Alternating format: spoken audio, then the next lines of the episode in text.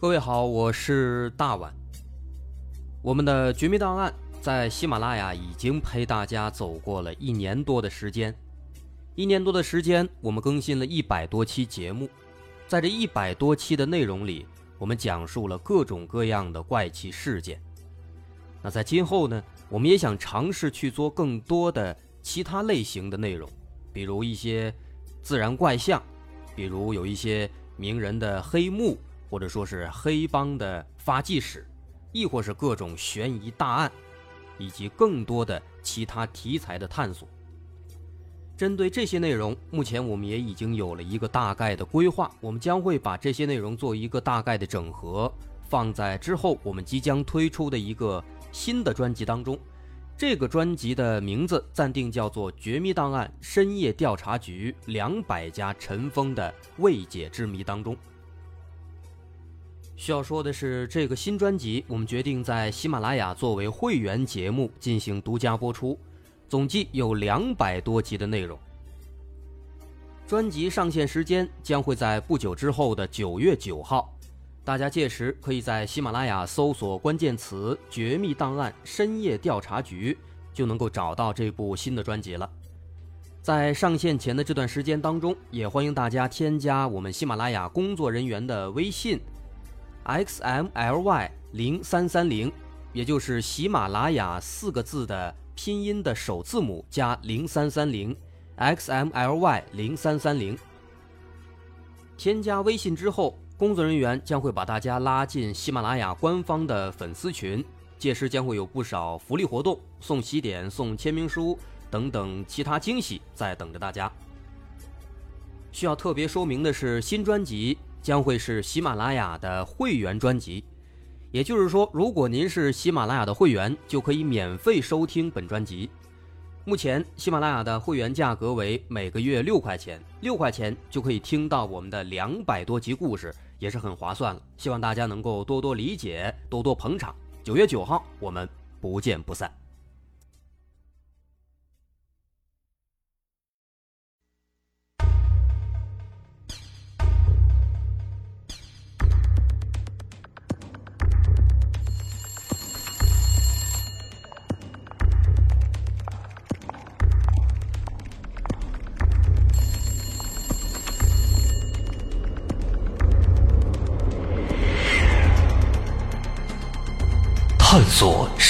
实真相，搜寻幕后真凶。欢迎收听《绝密档案》。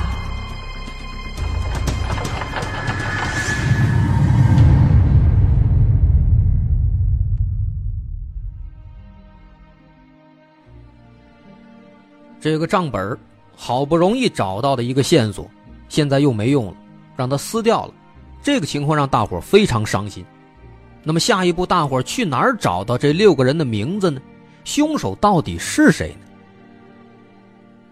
在这个时候，警方又一次灵光一闪，又想到了一个办法，也非常巧妙。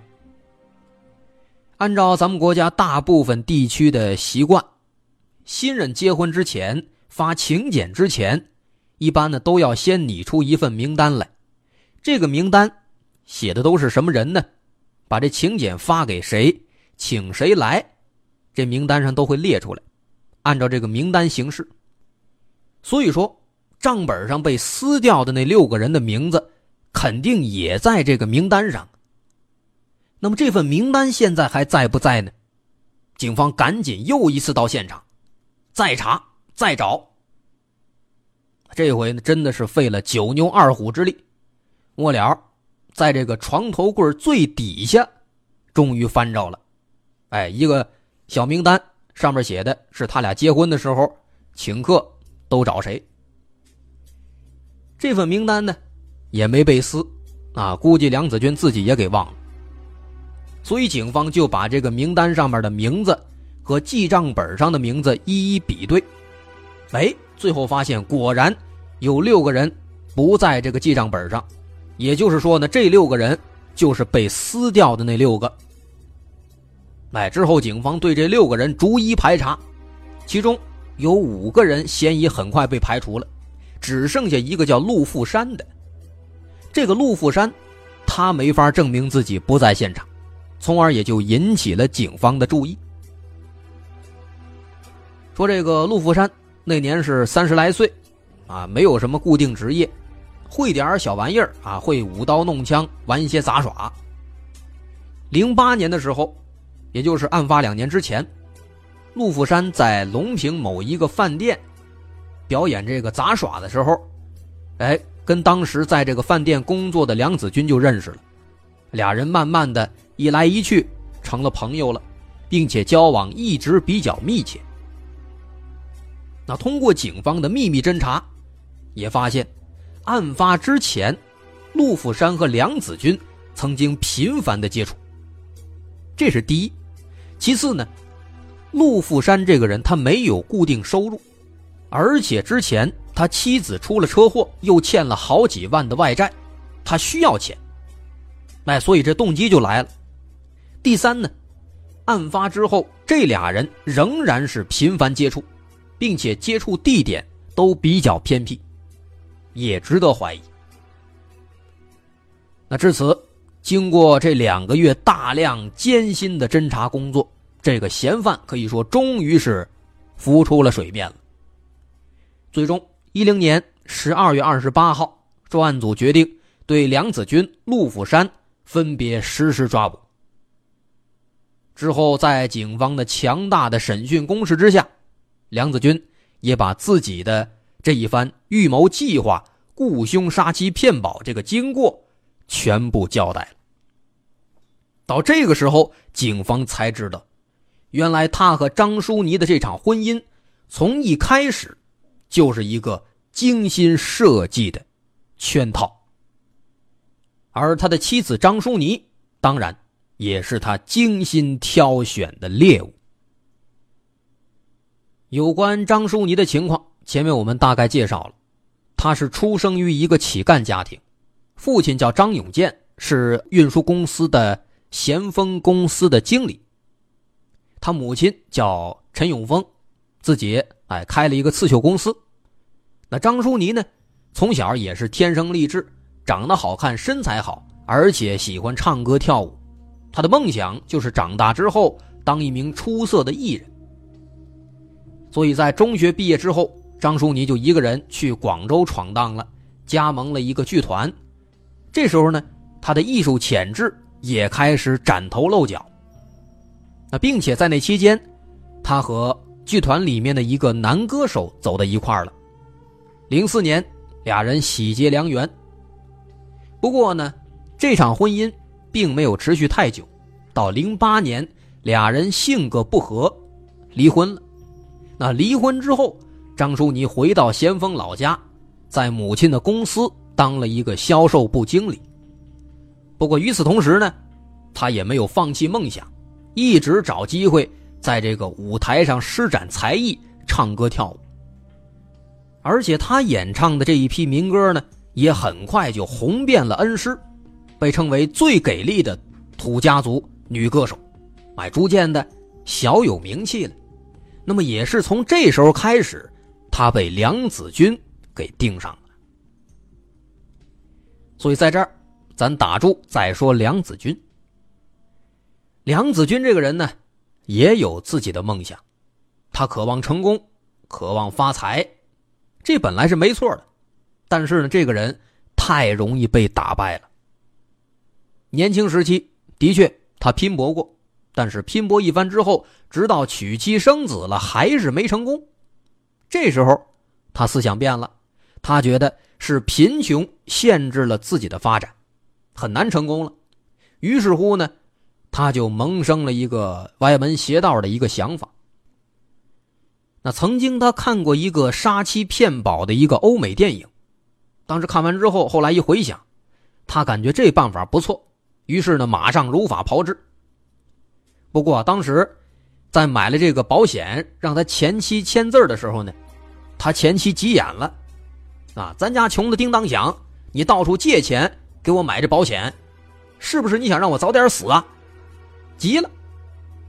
梁子军呢本来就心虚，一听吓了一跳，认为说这前妻应该是识破了自己这想法，于是赶紧就跟人离婚了。那离婚之后，他又找了一个按摩小姐，人家求婚呢，都是送这个金银首饰、送花啊，这个送这些东西。那他不，他直接拿了一个保险单去求婚去了，啊，他觉得这个办法讨巧啊，很另类，肯定对方会大吃一惊。同时呢，正好自己这计划正好就往下推进了。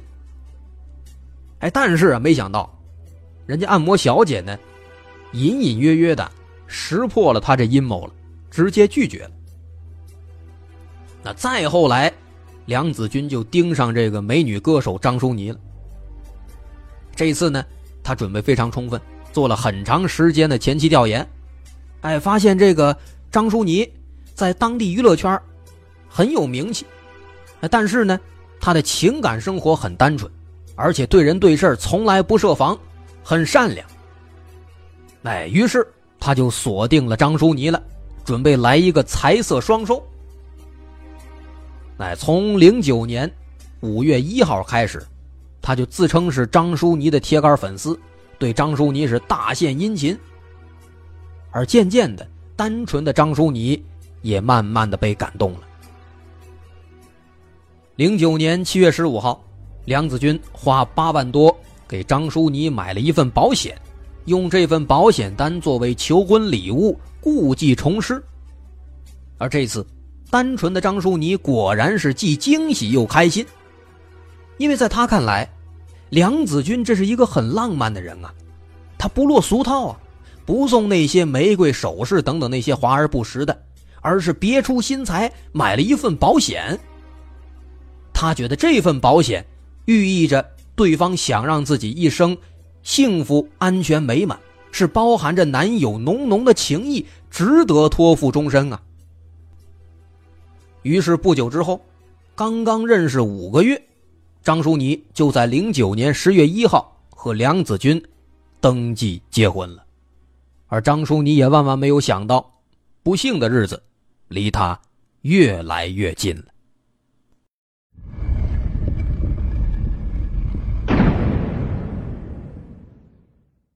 在结婚刚刚三个月之后，梁子军就找到了陆富山，跟陆富山说：“来，兄弟，帮我个忙，请你干掉我媳妇儿。”那陆福山一开始一听啊，不敢接，不知道怎么回事啊。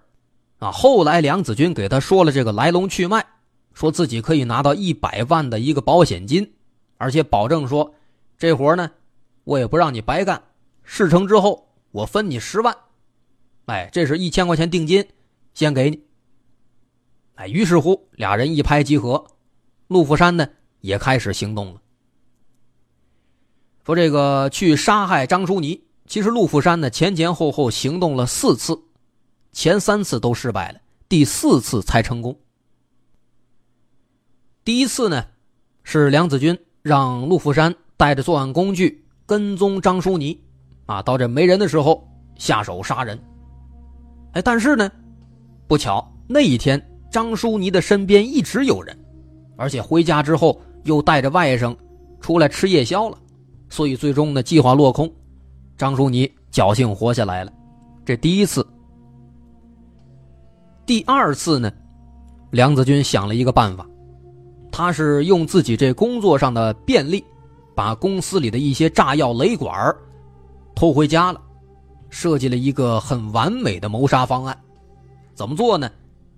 把这个炸药雷管先放在这个卧室床底下，导火线旁边呢放一盘蚊香，在这个房间窗台窗户上窗帘后边藏一桶汽油，哎，然后先点着蚊香，那蚊香慢慢的烧到头了，会点燃这个导火线，导火线呢会引燃雷管。然后雷管嘣爆炸了，引爆汽油，这汽油一烧一炸，大火出来了，焚尸灭迹，哎，看起来很不错。那当天晚上，让陆富山提前埋伏到他们家里，啊，他提前给陆富山呢配了一个他家的钥匙，让他提前进到家门里面，然后躲在这个卧室窗帘的后面。但是啊，那天特别尴尬。那天晚上，张淑妮加班，凌晨两点了，才躺下睡觉。这陆富山在这窗帘后边站了六七个小时了，末了实在是坚持不住了，腿都麻了。还没等这个张淑妮完全熟睡呢，不行了，赶紧出来，把这蚊香就点了。结果这一下子，把张淑妮就给惊醒了。这惊醒之后，逮了个现行。那张淑妮当时呢，又害怕又生气。她知道这陆富山是自己丈夫的朋友啊，就质问这陆富山，说：“你干嘛呀？你半夜来我家里边，你要强奸我还是干嘛？”那陆福山呢，当时就解释说：“哎，不是不是。”是你丈夫让我来帮忙抓小偷，我这一进来把你吵醒了。那张叔你肯定不信啊，他就问，说抓小偷，那我丈夫呢？不可能就你一个人啊。陆福山一听呢，就赶紧编瞎话，说那个这个子君哥啊，看到小偷了，他就追到楼下去了，我还没来得及下去呢，这不你就醒了吗？那张淑妮一听呢，就赶紧。给梁子军打电话核实，但这梁子军跟陆富山是一伙的呀，他就帮着陆富山圆，啊，说，哎，确实是我让他过来帮忙抓小偷的，我这刚才追了半天，小偷跑了，哎，你别担心啊，我马上回来。哎，挂电话之后，梁子军赶紧打了个车回到家里边，哎，张淑妮呢，他还真就信了，啊，于是这样，这第二次行动呢。也失败了，张淑妮又一次侥幸活下来了。梁子军想要钱啊，所以马上就策划了第三次。这第三次呢，仍然是非常周密，但是也没得逞。首先，啊，为了防止之后被警方查到线索，他专门去了重庆，买了很多作案工具，什么手套啊、铁锤呀、绳子呀。最厉害的是一双鞋，说他和陆富山呢，都是四十四十一号的脚，但偏偏买了一个三十六码的一个鞋，而且故意把这鞋底这纹路啊给错掉了。那所以说，警方当时在现场看到那个鞋印是三十六号的，那为的就是混淆视听，误导警方。另外呢，他们把这个鞋底那个纹路那花纹给错掉了。所以说，警方当时查了一个月，都没查到到底是一双什么款式的鞋，在哪儿买的都没查到。啊，这也都能体现出来梁子军的狡猾奸诈。那当时，他和张淑妮也编了一个瞎话，说自己去重庆找一个朋友做生意，至于说做什么生意，他没说，哎，故意装的神神秘秘的。当时呢，张淑妮很奇怪。就问他：“你做什么生意呀？怎么做生意你也不带本钱呢？”他还是不说，啊，就光说这个生意啊，很赚钱，但是呢，不能告诉任何人。那张淑妮也纳闷啊，但确实呢，她很听话，没跟别人说，就光猜测，说猜测说，难道丈夫这贩毒去了？啊，不过他也只是猜，没敢多说什么。那为什么张淑妮这么猜呢？因为之前。梁子军特地买了三张手机卡，他自己一张，陆富山一张，张淑妮一张。他对张淑妮说呢：“说这个卡呀是秘密手机卡，我们专门谈生意用的。如果说，哎，我去重庆谈生意了，你要联系我，只能用这个手机卡单线联系。”哎，都安排好了，他就去重庆假装去做生意去了。哎，然后到了之后呢，找一天。就给张淑妮打电话，说我那个兄弟陆富山一会儿去咱们家一趟，他要给我送一个银行卡，这卡呢做生意用的，你呢给他开个门。那实际上呢，这是他让陆富山去家里边杀害张淑妮呢。那然后过了一会儿，敲门，张淑妮就听话的给开门了。不过呢，正当着陆富山准备下手的时候。他突然收到一个梁子军的短信，让陆富山马上停手离开。哎，为什么呢？眼看得手了，为什么离开呢？因为当时啊，陆富山来了之后，张淑妮就用那个单线联系的那个手机卡给梁子军发了一个短信，说陆富山把这卡呢送来了，你放心吧。你看，这多好的媳妇儿啊，还专门给丈夫说一声。但是呢，梁子军不这么认为。他一看，哎呦，张叔，你短信发过来了，他担心了，他怕之后警方查的时候呢，万一说查到这卡了，再牵连到自己身上来，那就坏事了。因为他知道，警方查这死者的时候呢，都会查这个手机通讯记录，所以说当时赶紧发短信让陆福山停手，改天再行动。那陆福山当时一看。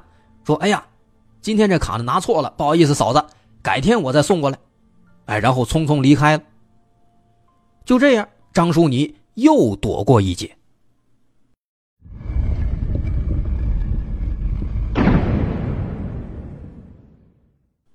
这时间慢慢就到了二零一零年十月份，眼看着投保的那三份保险呢马上到期了，梁子军等不及了，让陆福山必须在二十六号之前。干掉张淑妮。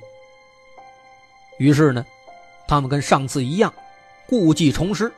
哎，先是跟张淑妮说，说重庆那个生意伙伴啊，来恩施来找我了，所以呢，我二十四号这天要去恩施市里。但是呢，对外边说，我还是说去看病，啊，因为咱这生意不能对外透露嘛。所以当时这个梁子军呢，他到了恩施之后。直到二十五号晚上之前，白天啊，总是给张淑妮打电话。为什么打呢？嘘寒问暖，为了制造一个假象。哎，然后在二十五号的晚上，又打电话说说陆福山晚上来给送银行卡，给开下门。那这一次，他仍然是听话的开门了。开门之后，也就宣告了张淑妮生命的结束。按照他们的计划，到这个陆福山进了家门之后呢，哎，等张淑妮倒茶的时候，趁机赶紧掏出铁锤把他砸晕，然后用绳子给活活勒死，把尸体藏进衣柜里面，然后拿走手机、戒指等等一些财物，伪造一个抢劫杀人这样的一个现场。如此这一套下来，他感觉自己这个办法。简直是天衣无缝。但是呢，梁子军怎么都想不到，纵使自己再狡猾、再聪明，只要是罪恶，终究会留下痕迹呀。你一个人脑子再聪明，能比得上广大的公安干警，比得上广大人民群众的智慧吗？明显是不能的。就拿这起案子来说，梁子军的确。很狡猾，很聪明，但是就算他再高明，他能想到利用监控死角让凶手隐身，能想到撕掉记账本上的名字，能想到伪造一个现场，但是他就是想不到警方会在监控下面做实验，就是想不到警方会去找到那个宴请宾客的名单，更想不到他这个现场伪造的实在是太糟糕了。这类人都有这么一个缺点，自以为自己很聪明，但其实当一个人对抗一群人的智慧的时候，他必定会是失败的。这不仅仅限于刑事案件，在任何领域都是如此。对于这起案件的结尾，二零一一年九月二十三号，恩施州中级人民法院作出一审判决，梁子军犯故意杀人罪，判处死刑。陆福山犯故意杀人罪，判死刑缓期两年执行。之后一二年，梁子军顺利被枪毙了。至于陆福山，两年之后也受到了应得的惩罚。好，这起案子今天咱也说完了。我是大碗，如果您喜欢，可以关注我的微信公众号，在微信搜索“大碗说故事”，点击关注即可。好，咱们。下集再见。